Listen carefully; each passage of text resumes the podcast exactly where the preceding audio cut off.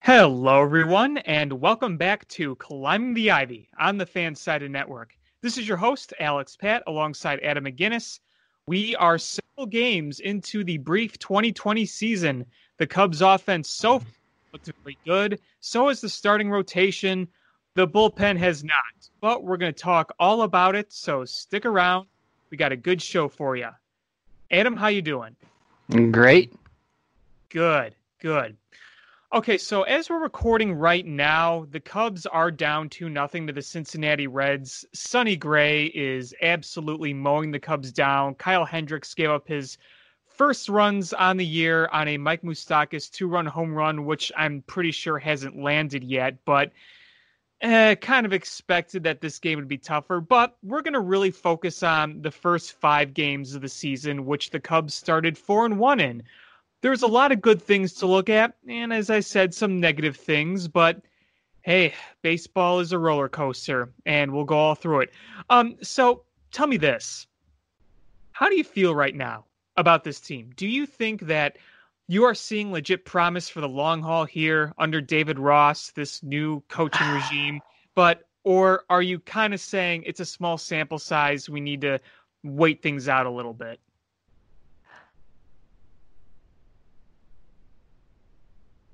Little too soon to to draw too many conclusions.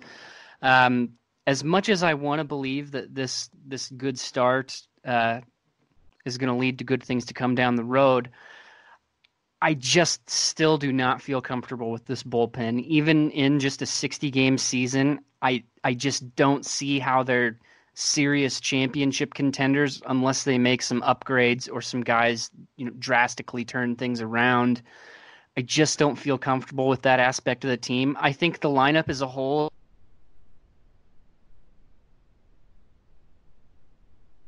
you know, not as strong as it as it was a few years ago is still good enough. Uh, but the bullpen is just a huge, huge question mark. I mean, there's there's really no getting around it. They're not serious contenders unless they fix that bullpen somehow. Yeah, so why don't we start with the negatives, and that is the bullpen. I mean, let's let's be real here. The bullpen's terrible. Yeah. I mean, it's it's really really terrible, and it was shocking what we saw in Cincinnati in that first game, and it's even more shocking that the Cubs came away with a win. I mean, it was Yeah. eight to one and eight to three, and it Yeah. should have been easy. Eh, b- Boy, I just, ugh, it is so frustrating watching every single opponent batter against the bullpen three three one three two count every time. There's yeah. always at least three balls. And I actually I stopped watching Monday's game after after the top of the seventh, I think, hmm when when the Cubs were up like eight to one. I I, I flipped channels because I it just seemed like a foregone conclusion that the Cubs had that game all wrapped up and won. And yeah, I was needless to say pretty shocked when I checked the box scores and saw that they just barely hung on and won. Uh, and then going back and watching some of the highlights from the end of that game, oh, it just really does not inspire much confidence in the bullpen, especially. And, and you know, some of these guys we kind of halfway expected that, and we knew that there was going to be uh, some struggles along the way. But Craig Kimbrel, man, that it is just painful to watch him right now. I mean, it, that performance on Monday is really, really concerning. I know that everybody's a, a little bit behind right now, and it's it, it didn't have the preseason that they wanted, uh, but everybody's in the same boat. And for what they're paying this guy, man, it, it just really hurts to see what he's doing out there. He had a historically bad performance the other night. Yeah, I mean, it was literally historically bad. Only like several people in the history of baseball did what Craig Kimbrel did the other night. And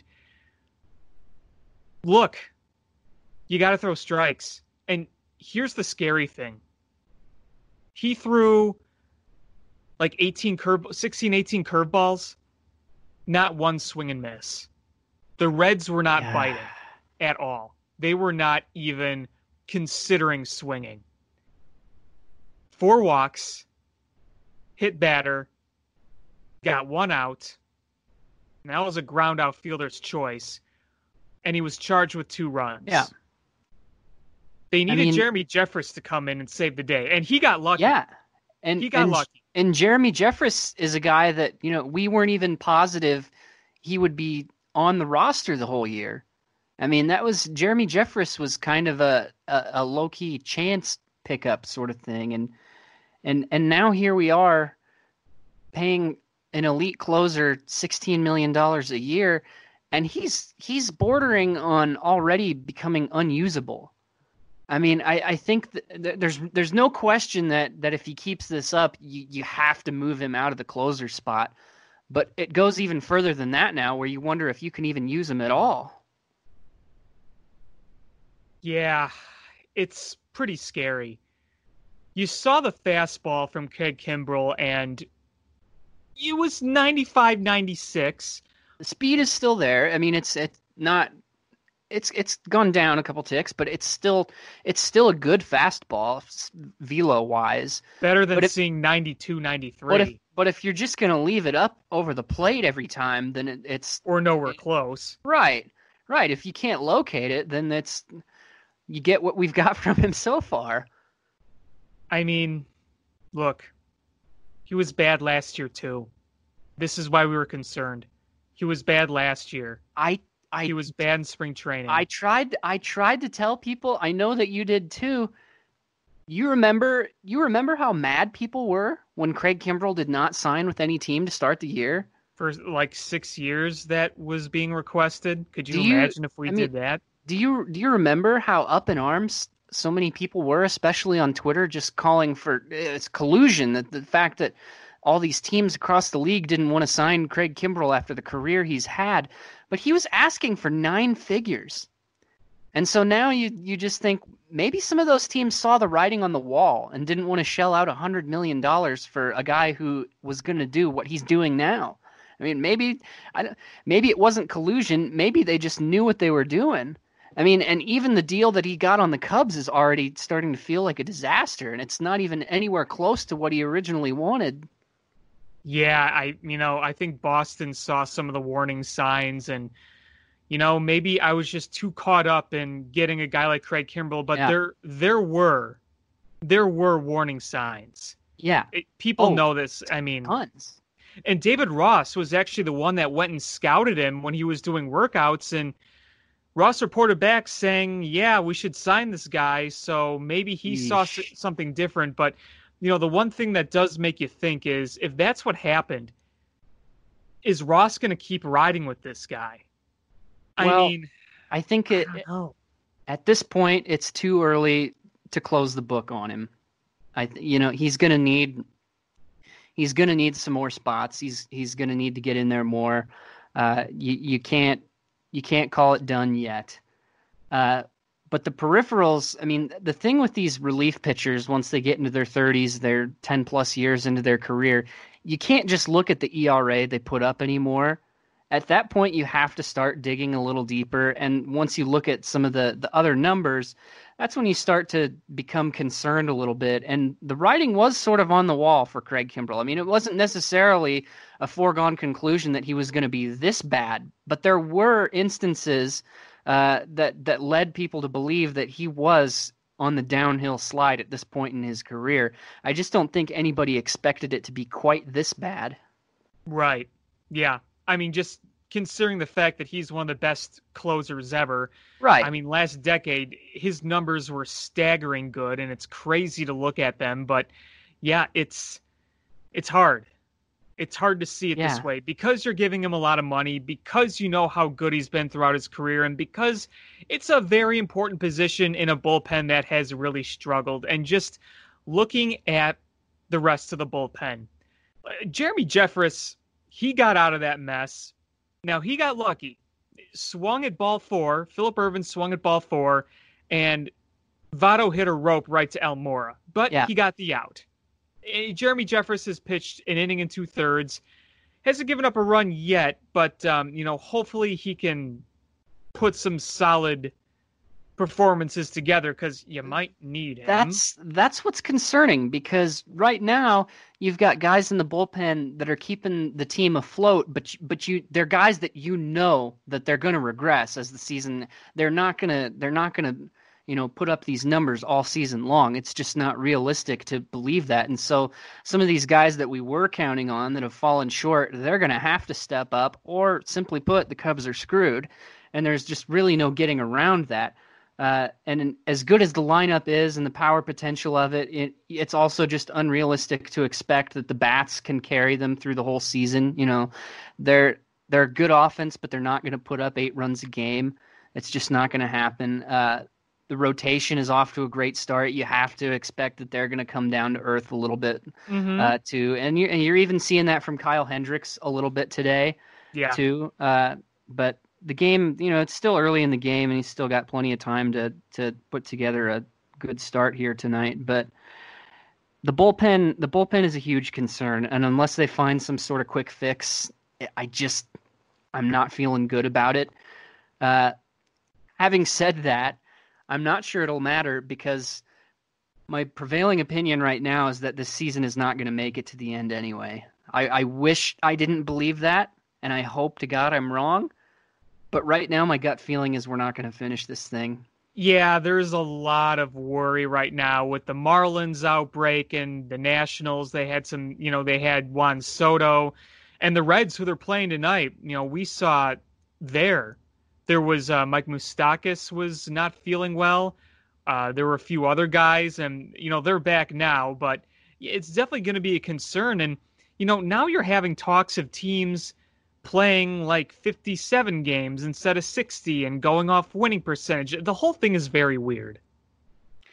Well, it's it's just like they have such a tight schedule to get this season done. Yeah.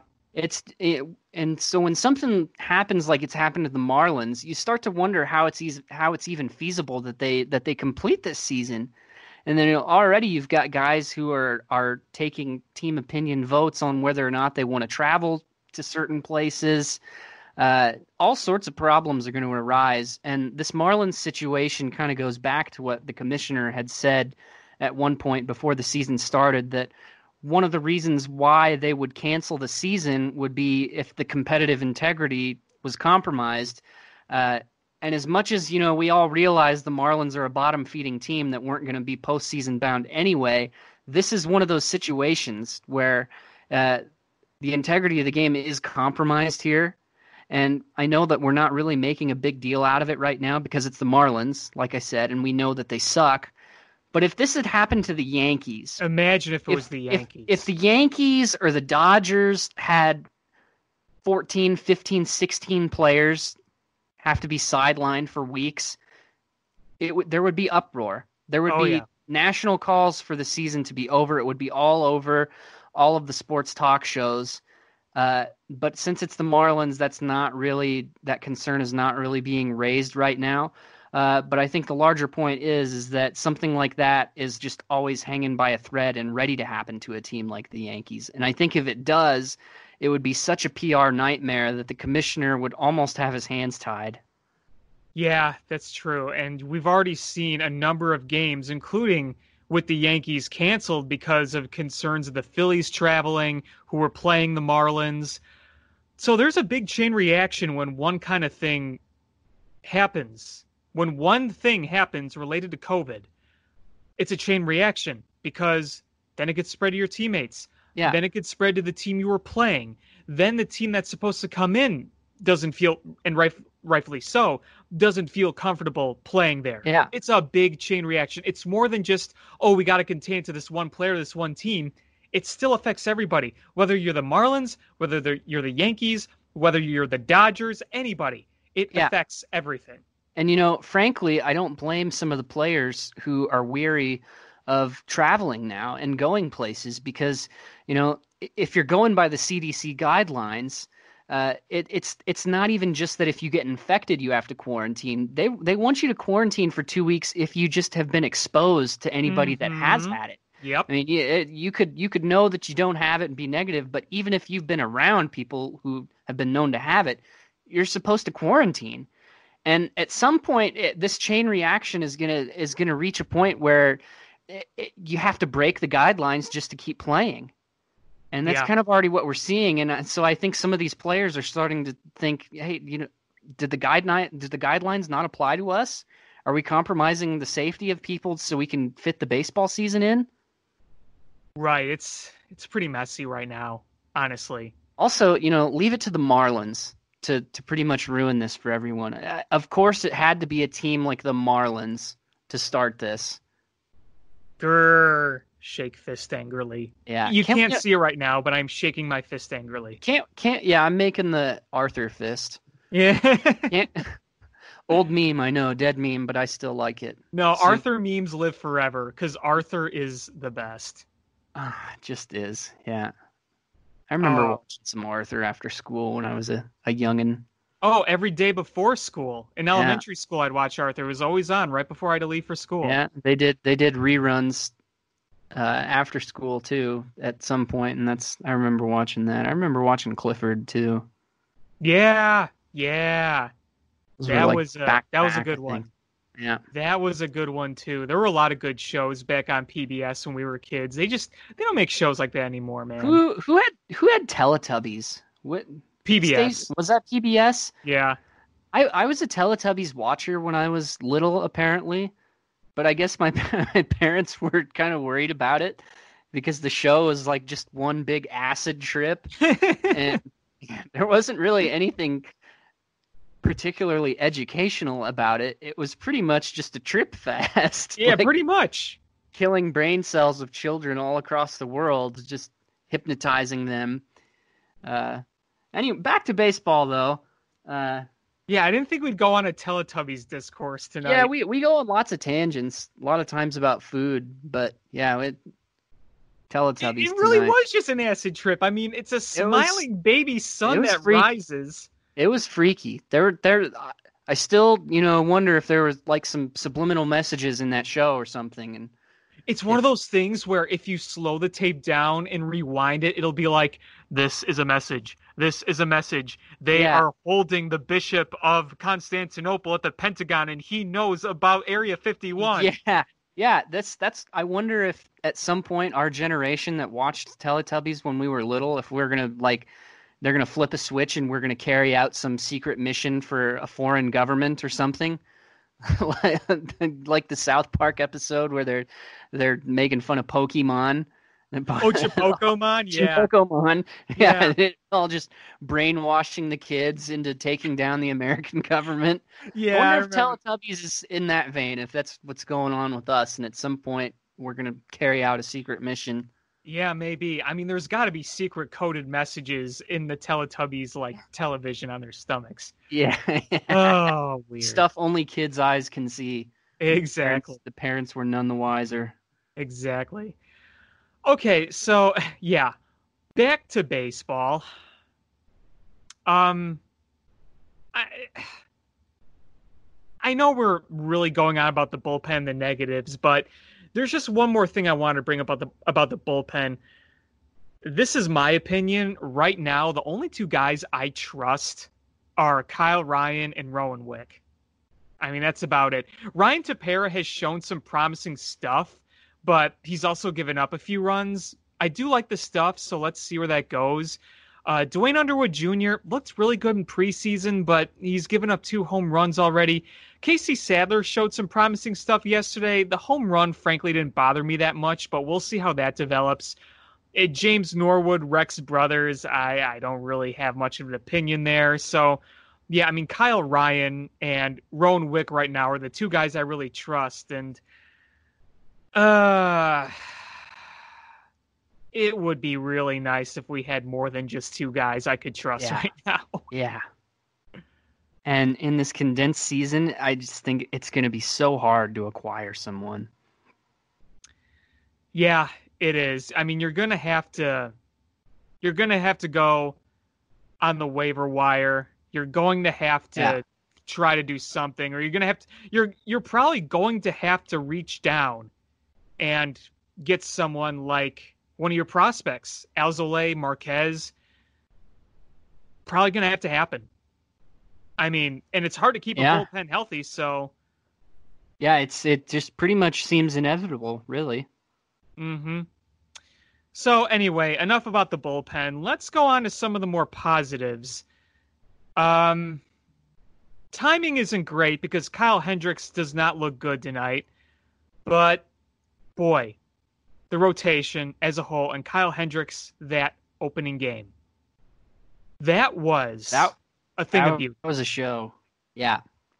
I and just we we sang his praises a, a couple weeks ago about how underrated he was and how he gets disrespected nationally just because he doesn't throw hard. Uh, what he didn't throw a single pitch faster than 87, I think. Is that was that right on opening night for the Cubs? You know, I don't really know exactly, but it wouldn't surprise me. It was it was maybe it was like 88 or 89, but I do know for sure that he never threw a pitch over 89. He did not reach 90. And he did what he and he did that. And he was the NL player of the week.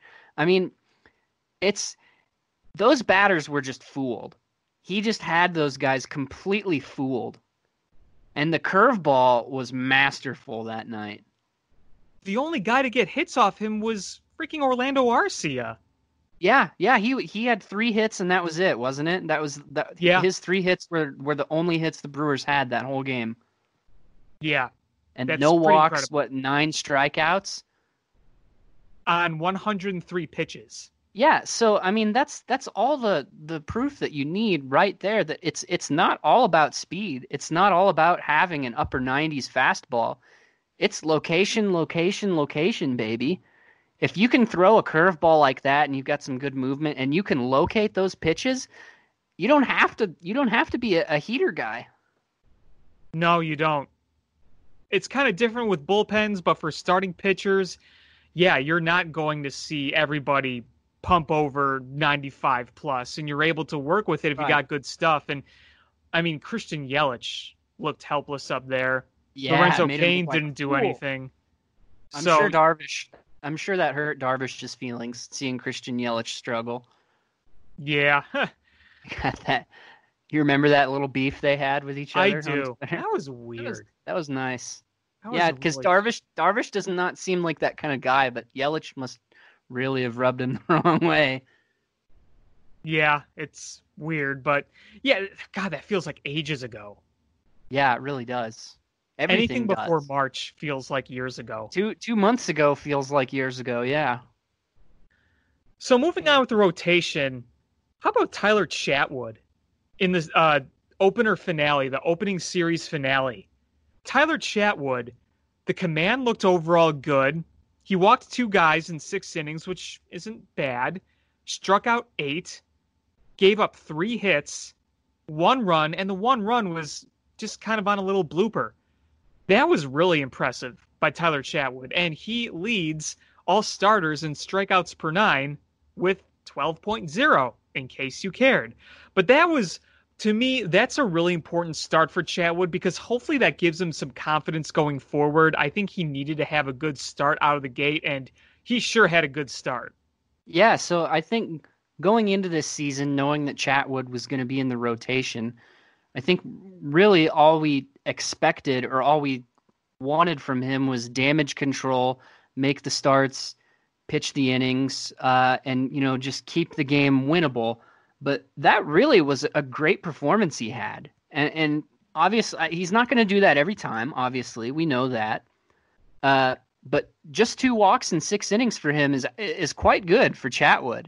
And Yeah. and that was that was always the most concerning part. It was never the stuff. The stuff always looked good, good movement, good velo. Uh, but he he could never locate, and just way too many walks, way too many walks. Uh, but if this first start of his is any indication of how his season's going to go, then that's a huge bonus for the Cubs because I don't think that, that they expected him to perform any better than a fifth starter, which is pretty much what everyone thought he was going to be. Right. That's pe- people like myself were saying, you know, maybe he should go to the bullpen. He should be a long Mhm. reliever. And you know, I will say this, just kind of relaying back to the bullpen thing. Right now, in the situation they're in, where Chatwood and Mills are in the rotation, and with Alzolay not on the big league squad, you don't really have a long reliever. You you, really- think about it. You really don't. I mean, at one point it was Montgomery and Chatwood, and and yeah, they they really don't have that guy right now. And I think if they needed one, then Chatwood probably would have to be that guy. Uh, and maybe that becomes reality when Quintana is back. But but if he's gonna keep if he's gonna keep it up, then I think you you got to keep him in the rotation if you can. Yeah, I mean, right now, if he's hot, He's still just kind of on a on a yeah. He's still kind of just on a prove it basis, I would say. yeah, I think so too. I think if he strings together a few good starts, then Mm-hmm. you're going to get a lot more confidence in him. Yeah. I do like the stuff that he is throwing. I It really good. do like it. Yes. It looks good it's just a question of will he be able to consistently locate it? because I mean there were there were plenty of games last year and the year before where you watched Tyler Chatwood pitch and he'd, he'd give you five or six innings of one or two run ball and you think okay that's fine. But but if you really watched a lot of those games you, you see that you know it, it kind of labored through it and there were still too many walks uh, guys lining out hard. But this just looked like a genuinely good performance from him which is eh, inspires a little bit of confidence I think. Right. I think that's going to be very key going forward. If he gets like you look at these starts, and if he gets off to quick starts in the innings that he does have, then you feel pretty good because when he starts off walking guys, that's when things really Yeah. can start to pile and go bad. Right, it, It's- it it's kind of about kind of pitch. snowballs, kind of snowballs Exactly. into disaster for him. But yeah, it, like like you said, the key for him is just to get off on the right start, and then he he seems to be fine. Uh, the, those first couple innings though are always just crucial for him because he, he just he never seems to be able to bounce back from a rough first or second inning. Mm-hmm. It's very true. And we saw last year when Chatwood had some really dang good performances out of the bullpen, he was coming out firing away. And that's when you knew you could trust him in the bullpen. He came out and he was throwing strikes, he was getting guys to swing and miss ground balls. Kind of that same mentality there. He gets off to a good start, you can rely on him for a couple of innings. So let's hope he keeps that up. Next, we talk about Jon Lester, who did not give up a hit the other night. He also struck out one batter and walked one guy, which is kind of expected. He's not going to blow smoke past people anymore. Right? But it was fun to just see a nice diet of lazy fly balls and ground balls. It was poetry, in my opinion, to see that many just. And it's like they weren't hit hard fly balls, they weren't hit hard on the ground either. They were just lazy pops and slow rollers that's exactly what you expect out of Jon Lester. And if you can get that, you will take it. Yeah, and that's kind of what we've talked about before with Lester is that, that as he ages, he kind of has to retool a little bit. The velocity is not the same as it was, uh, but the really good pitchers are the ones who figure out how to adjust to elongate their career. And that start from Lester was a prime example of how you do that. And it, yeah, it was a, it was very refreshing to see that because I think Jon Lester is another guy that people weren't really quite sure what to expect from him going into the season. I know I wasn't sure what to expect, uh, but you, you'll you'll take that from him every single time. Yeah, exactly. And it's too bad he was on kind of a limit because it would have been a lot easier if he could go further into that game. But you understand why Ross did it. Yeah, By the way, uh, Nick Castellanos just hit a grand slam against the Cubs. They are now down eight to nothing. shoot. Yeah, not a good day for Kyle Hendricks in the bullpen. Rip. Oi. But Egads. Anyway, last thing I want to talk about in the rotation round of applause for Alec Mills the other day. Yeah. Six innings, two runs, two hits, two walks, three strikeouts. And with Mills, Hendricks in his first start, and Lester and Chatwood, there was one common theme strike one, strike one, strike one, strike one on virtually every batter. They got ahead Yeah. in the count, 0 and 1. Unlike the bullpen that does the opposite, they were getting ahead of every batter. That automatically gives you an advantage. That was wonderful to see. And Alec Mills did the same thing. He had it working. Alec Mills had had as good of a start as you could ask for against that team in that ballpark. So that that raises the question uh, because we we like you said we're seeing a common theme here from Mills, from Chatwood, from Lester.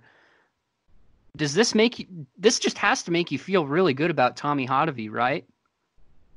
So far, so far, I think he's working very well with the starters. Be nice if the bullpen can improve. I feel like I'm saying that a million times, but Mm-hmm. I feel like it's a good sign with the starters so far. Again, it's very early; it's a small sample Right. size, but you know, hey, But you've you've you've got some guys who you're used to seeing get off to really slow starts that that are locating well to begin with, and I I mean that's a good sign so far. I'm not saying Hottovy is is the answer to all the Cubs pitching woes because it is obviously only six games into the season here. Uh, but this is a good start that, that I feel good so far about him. yeah, me too, me too. Knock on wood. I mean, it- it's just just the the whole element of coaching changes across the board. At least you know it's no guarantee that everything's going to be better, but at least kind of eases your worries that things are just going to go back to the way they were, and we're going to experience the same problems again. It it it at least kind of eases some of those concerns. I think for now. I think so too. I just hope we can see more lengthy outings as the season goes along from Right. our starters because last few years the starters have not gone as long as we have liked. It's been kind of a common problem. Been a problem, yeah. So if we can get more of that, oh, that Really, so nice. Frankly, they have to. They don't have, mu- yeah, they don't have if- much of a choice. if this bullpen is going to continue to be what it's been, then if the Cubs want to win games, they really have no choice but to get good starts out of their starters almost every time. It, it can't be having this for just four or five innings a start kind of thing. If that's the way it's going to be, then the team's doomed, and that's just all there is to it. No joke. No joke. All right, let's move on to the offensive side of the ball. Even though they're not performing as we're recording right now tonight, so far, I got to say, as a whole, I've really liked what I've seen from the offense. And we have seen some really good situational hitting, not only from some of the key guys, but the bottom of the order has been getting it done. Very, Yes. very impressive. We have seen so far some very per, um, some very good performances at the plate from Jason Kipnis. David Bote has come in. He's played in three games. He's slashing 500, 556, 1,000 with a home run and three RBIs. Right. So that is precisely why I'm encouraged by the lineup so far. Not that we, you know, didn't expect them to be a good offense, uh, but you've got pretty slow starts for guys like Anthony Rizzo, Javi Baez, and especially Kris Bryant. But despite that, they're getting carried by, you know, yeah, the Ian Happs, uh, Nico Hoerner, Kyle Schwarber's been hitting well. Uh, that's why it's so encouraging because you know guys like Bryant, Rizzo, and Baez are going to pick it up. I mean, if if they stay healthy, then you know you, you feel confident that they're to get back into the groove. Uh, so it, they become even more dangerous then when those guys start to get hot again. But I am I am rooting so hard for Kyle Schwarber to have an amazing season, I, and I know everyone else is too, uh, Cubs fans. But man, he deserves it, and I I would love nothing more than to see him hit like 260 with 40 home runs this year. Yeah, for sure. And I think he could do it. I think I think he could hit 260. I really believe he could do that. In a shortened season, anything's possible. well, really. yeah, especially in a shortened season. Yeah. I really, really love what we're seeing from Nico Hoerner. Like, Yeah. I just, I really Mhm. love what we're seeing. You're seeing some great plate discipline. You are seeing, even when he's not necessarily getting walks, like you're seeing him have good at bats. He doesn't have any walks yet on the season, but you're seeing him have some lengthy at bats and you're seeing him hitting in really nice situations. You know, he's already driven in a couple of runs, he's driven in three runs. Yesterday, for example, this is just, you know, one of a few instances, but Nico Hoerner, he drove in the first run of the game. He drove in Jason Kipnis, who had tripled. But later in the game, when you wanted some insurance, he was facing former Cub Pedro Strop, who I still miss, but he was down in the count. And, you know, Pedro was throwing his slider, he was getting swings and misses, and he was able to drive the ball out to center field with a sac fly. Seeing that from a young 23 year old facing a veteran reliever like Pedro Strop, who can get you to swing and miss, it doesn't seem like much, but to me, that's the signs of something good coming from that kid. Yeah, and from a guy who we weren't sure if he'd even be on the opening day roster, uh, and has been playing a bunch. Yeah, it's it's awesome to see. I mean, and like you said, just in general, to see the bottom of the lineup doing so well is very encouraging for the rest of the season. And you know, the thing is, usually with a guy like Nico Hoerner, uh, you know, we we keep it in perspective that he's playing well now, but the season is 162 games long, and so you have to be realistic that eventually he's going to fall down to earth in the months to come. But the season is so short that it's really not out of the realm of possibility that he just stays hot for most of the season since it's going to be so short. True. Yeah, that's a good point. Very good point. So it'll be fun to watch to see what he can continue to bring. And, you know, he's got some nice speed, too. So that's a nice little element to have. Yeah. Willson Contreras that's... is keeping it up, too, at the plate. Mm-hmm. He's following up what he did in the scrimmages and in spring training. He's got a home run. He's got a couple of doubles. He has a couple of runs batted in. Looking good for him so far. Yeah, that's my catcher, baby.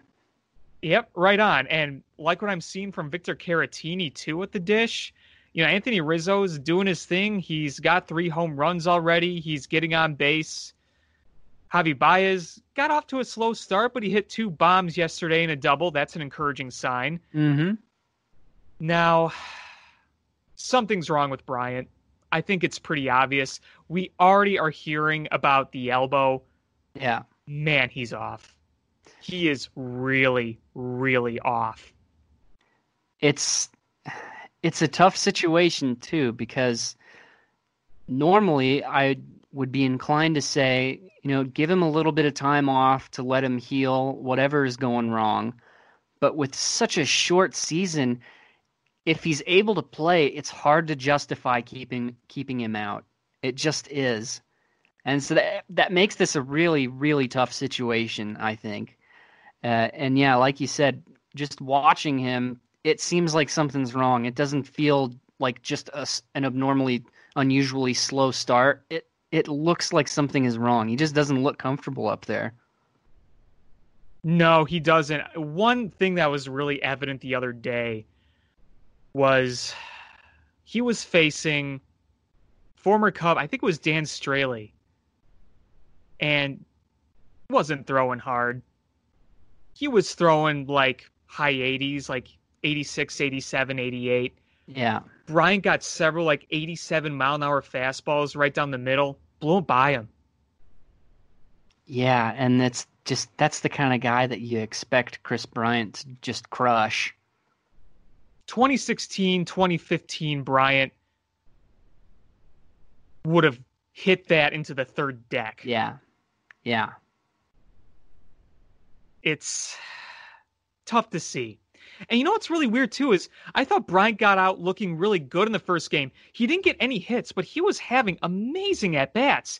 He had like a 10 pitch at bat to start the season. It's like, and then he eventually flew out, but it was like, dang, like that looks good. That's promising.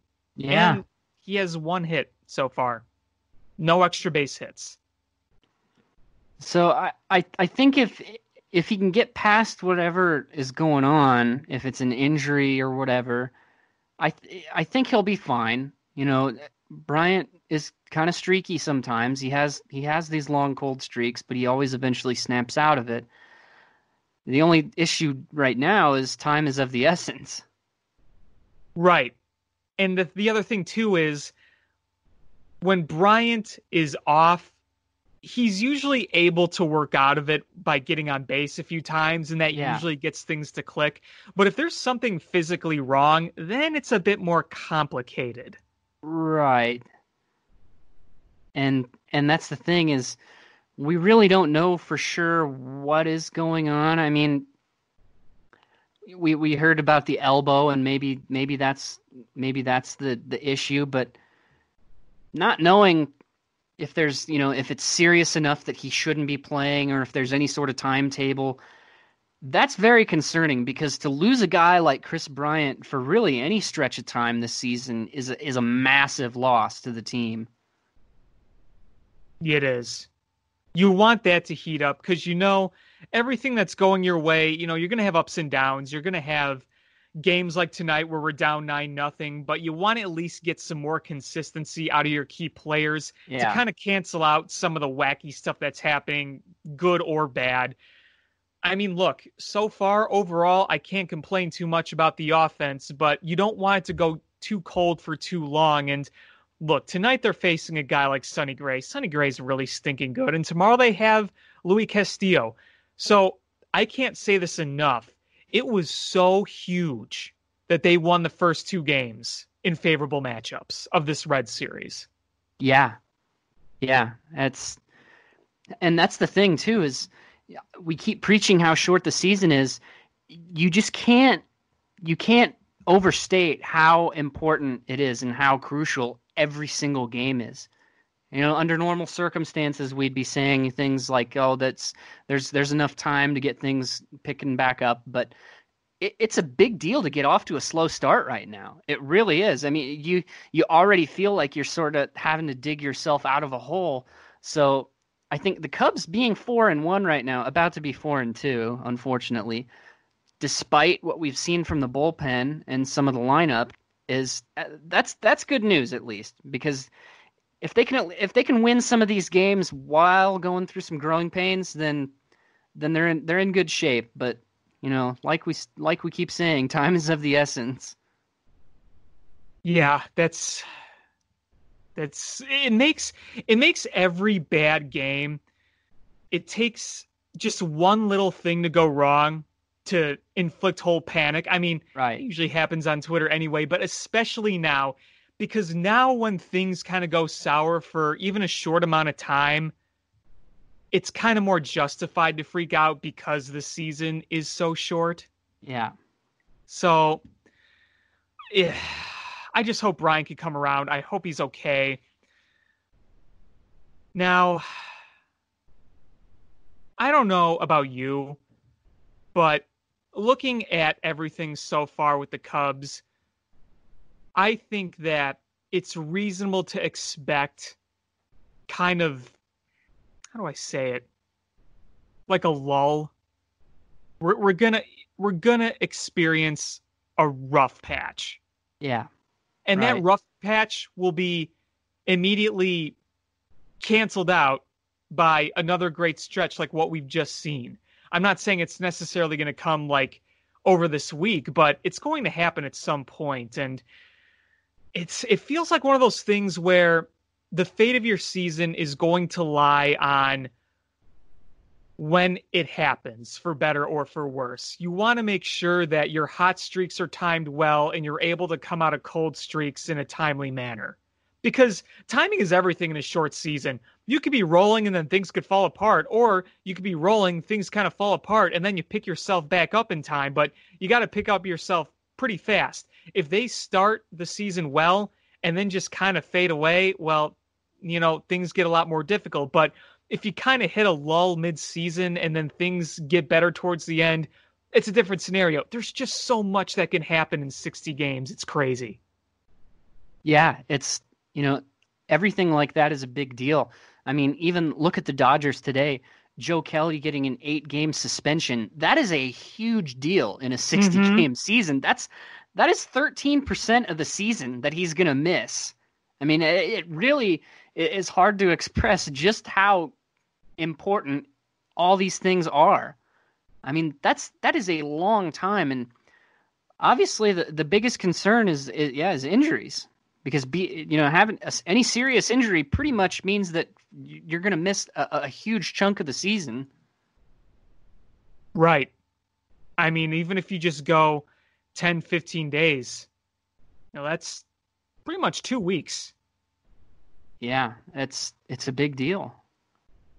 It's a very big deal.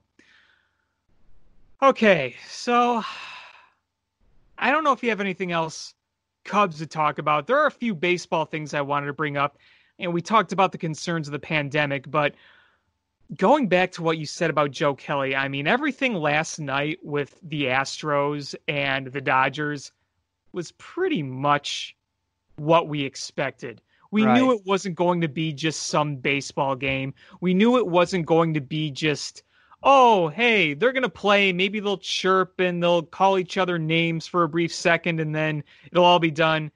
Nope. Nope. Nope, nope, nope, nope, nope. Pretty much what we expected. Bit more ugliness. And boy, those uh, those feelings are not going to go away. It's not going to be like a one-time thing where okay, they're going to get a few shots at each other and that's it. This is going to linger for a while. Yeah, and you know what? It's what they deserve if you if I'm being honest. Joe Kelly I I I would say he took one for the team and I'll be honest with you, I had a good laugh at that whole ordeal. That gif that's going around, love it. It's priceless. It it, it it's just totally worth it. That if I was him, I, I would think totally worth it. That might be like the new favorite GIF among baseball Twitter. It's it's certainly it's, the one I've seen the most of. Well, and it goes beyond baseball too, because that GIF is just going to be so usable in so many situations. Yes, I yes. I have it downloaded already. It's Me too. It's in the queue. It's I'm ready to use it at a moment's notice, and uh, it's gonna it's gonna apply to a lot of situations, and it's gonna be glorious. It's kind of like you've loaded up the Super Soaker and you're ready to fire it at anyone. Oh yeah, yeah, yeah. we just our our generation, you know, we we have the memes at the ready. We just yeah. Go on my phone, dude. You should see all the memes I have. I'm, I'm sure quite a few SpongeBob memes, a few Arthur memes, some yeah. random memes, some gifs. It's a nice little mix. Yeah. That's that's that's a good that's a good arsenal. You know what I've said for a while is SpongeBob memes are kind of like the economy. They run the world. SpongeBob memes are everywhere. And it seems like SpongeBob memes are unlimited in what well, they can do. It's like once one SpongeBob meme runs its course, another one emerges. Yes. really a never-ending cycle where one particular one may go out for a while, but it always gets replaced by a new one, and so we just perpetually have popular SpongeBob memes. And to be honest, I'm not complaining about that. I'm pretty much okay with it. We had the SpongeBob caveman meme. We had the Patrick evil face meme. Yeah. We had the future meme. We've had the Mr. Krabs meme where like everything's blurry and it's like a big uh ta-da where everything is going crazy. Oh, there's been so many. And sometimes the memes just come, I mean, I shouldn't say sometimes, most of the time, these memes just appear out of nowhere. They just magically appear. Yeah, I I don't know where the hell people get some of these sometimes. I, eh, eh, I, really don't know where the how people like you would have to pour through so much TV to find these and it's always like it's always one of the you know obscure moments in the show that ends up being a popular meme. It's never it's never almost never from the most popular clips of the show. It's always just some random spot.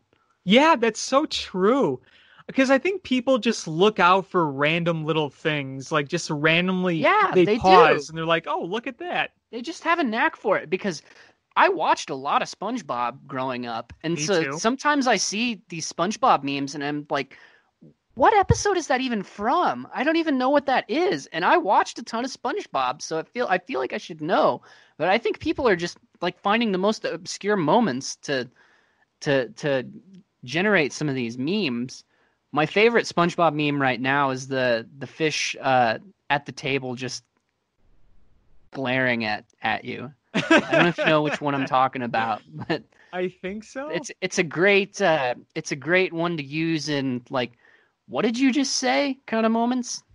Is it the one where he's got like a cup, like a straw cup? He's at the Krusty Krab and he's got like a, a Yeah, straight face. Yeah, he, he's I at love the, that Yeah, one. he's at the Krusty Krab and he's just got this like this look of judgment on his face. yeah, I That's love my that favorite one. one right now. I think that's the one I've saved most recently and that I've used most recently. That's a really good one. I like the one where uh it's the one uh hey buddy, could I get a couple of ice cubes in this drink? And like he's holding out like the glass and like they'll put like a caption at the glass. Just something about that fish's expression are just hilarious. And of course, you can't uh count out the rev up those fryers memes. No, yeah.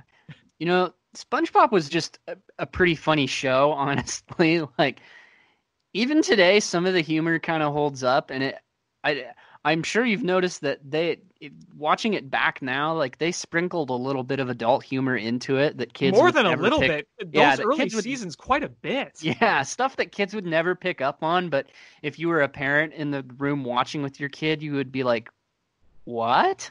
What did they just say?"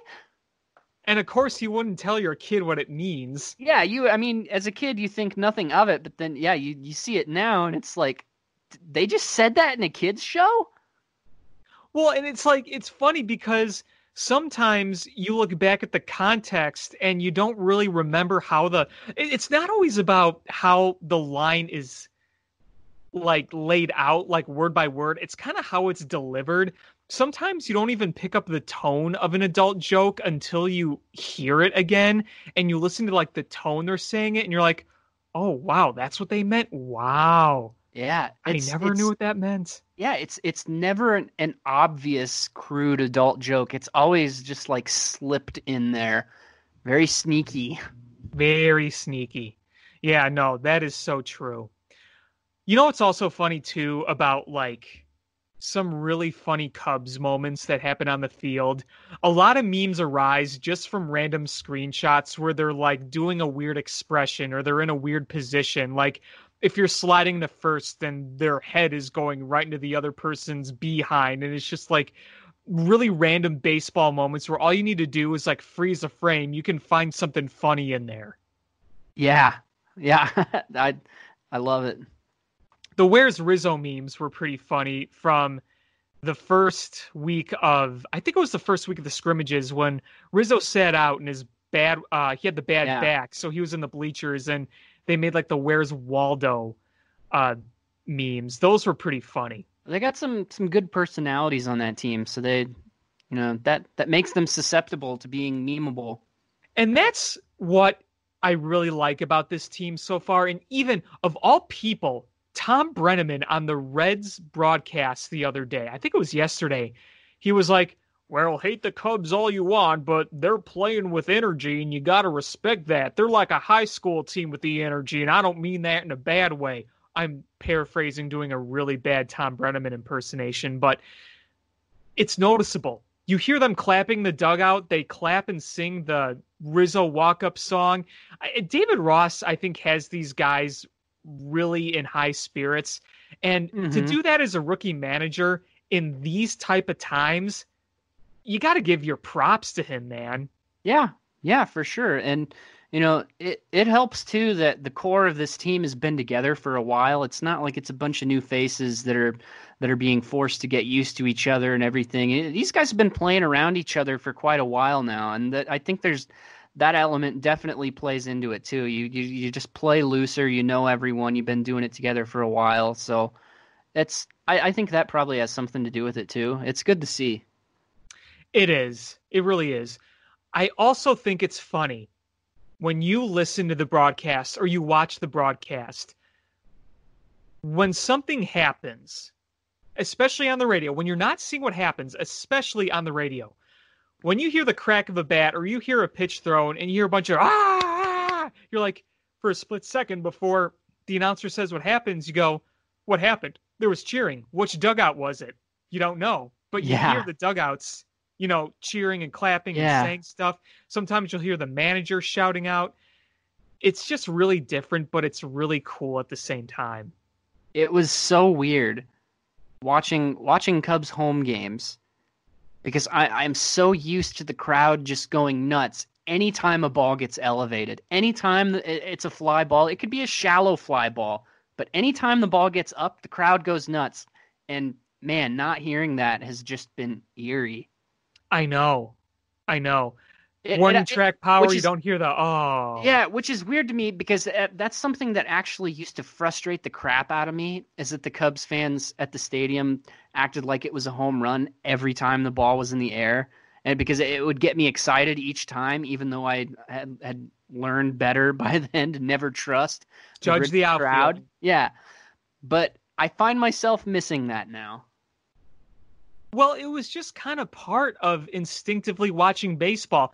Whether you liked it or not, certain things about baseball, there were things that the crowd did, Yeah. there were things about the game that were just integrated into Right. part of watching it. So when it's not there, for better or for worse, it feels weird. Yeah, yeah, just parts of the ex- of the experience as a whole. it- Some of that stuff is, you know, you don't really think anything of it in a normal season, but now that they're gone, it's like, oh man, it's, you start to compile a list in your head of all the little things that you're missing. Yeah. I mean, the crowd noise is one. The funny thing, too, is also I look at different scores, and every time I look at a score and I look at where the game is being played, I always say, okay, they're in Minnesota. I picture Target Field. They're in Pittsburgh. I picture PNC Park, so on and so forth. When I picture the games, I still in my head mentally think about fans in the stands. And I'm like, oh, yeah, there's nobody there. Yeah, Like even when I'm not watching the game, I'm like, oh, Minnesota when they hit a home run, crowd must have went wild. Oh wait, there is no crowd. Aaron Judge went deep. Yankee Stadium must be buzzing. Oh, there's nobody there. Mm, no, oh, they're they're down in uh, Texas. They're playing the big bad cheating Astros. Things are getting chippy. I bet the crowd's into it. Yeah. Oh wait, there is no crowd. You know what I mean? Yeah, it, it it is a little weird. It's it, it's a lot of weird actually. Uh, but as I've said so many times before, I will take this over no baseball. Uh, and I'm I'm just holding on to it for dear life right now while I can and enjoying it while I can. Uh, because like I said, my gut feeling still is that this is not going to reach the conclusion that we want it to. It feels so good again. I Just just sit and look forward to a game. I tell tell you what. Here's something that you know, fans, fans or no fans, it, it has no bearing on this experience. One thing that I've always loved to do is just look at the box scores in the morning. That's Me always too. it's always been something that I've I've loved doing. It's something I look forward to in the morning. Uh, just drinking some coffee and checking the box scores. And the lack of fans does not change that experience. And I'm really glad to have that back. That is one of the little things that I am just so happy to have back. I love scoreboard watching, like just Mhm. going on my app and looking at all the scores. Yeah. I love it so much. And I've really, really missed that. yeah. I miss looking forward to like first pitch. Like, okay, Yeah. Cubs first pitch is in an hour, a half hour. Yeah. I really missed that. And I kind of forgot how much I missed it because after a while, kind of got used to not having it after a while. But Mhm. now it feels right. It just Another- feels right. Another thing I, I I have always loved doing uh, is just going through all the upcoming dates and looking at what the pitching matchups are going to be. Yeah. Yeah. That's always fun too. Now, this doesn't apply to you, but it applies to me. I am going to be watching a Blackhawks playoff game on August 1st this Saturday. You want to talk about weird? This is even weirder. So they they did expanded playoffs, right? If it was a normal season, the Blackhawks wouldn't be in, would they? Right. The right. The Blackhawks literally got in as like the 24th seed, which was like the last one. So so they could be like uh, an ultimate Cinderella story kind of thing, then, huh? Yeah, I'm not really counting not. It's, on it's it. not going to but- happen, but you know, It's uh so you're telling me there's a chance? They're up they're up 3 nothing right now in their exhibition against St. Louis. Okay. All right. Yeah, it, the thing is, so the times are really, really weird. So, like, game one is at two o'clock on a Saturday, which, okay, but the next game is like local time, central time. It's like nine o'clock at night, and then noon on Tuesday afternoon.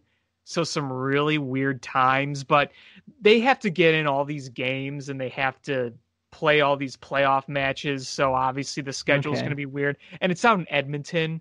So, obviously west coast up in canada time zones are a little different here than in chicago. That's one thing that i really like about baseball is since it's all interdivision you don't have to worry about those late games against the dodgers and the padres and Right. the arizona diamondbacks. It's all within division but with hockey playoffs it's going to be a little different. But yeah I, i'm sitting here getting ready for playoff hockey for a team that had no business being in the playoffs in august Hey, that's you know, we'll take anything we can to get stuff to look forward to. All right, well, that is actually just about to do it here on Climbing the Ivy. Adam, I want to thank you as always for being my co host. I want to thank everybody for listening. A reminder you could check out Cubby's Crib at cubbyscrib.com. You could also check out their Facebook and Twitter pages. You could also check out this podcast on iTunes.com. Until next time, he's Adam. I'm Alex. Have a great night.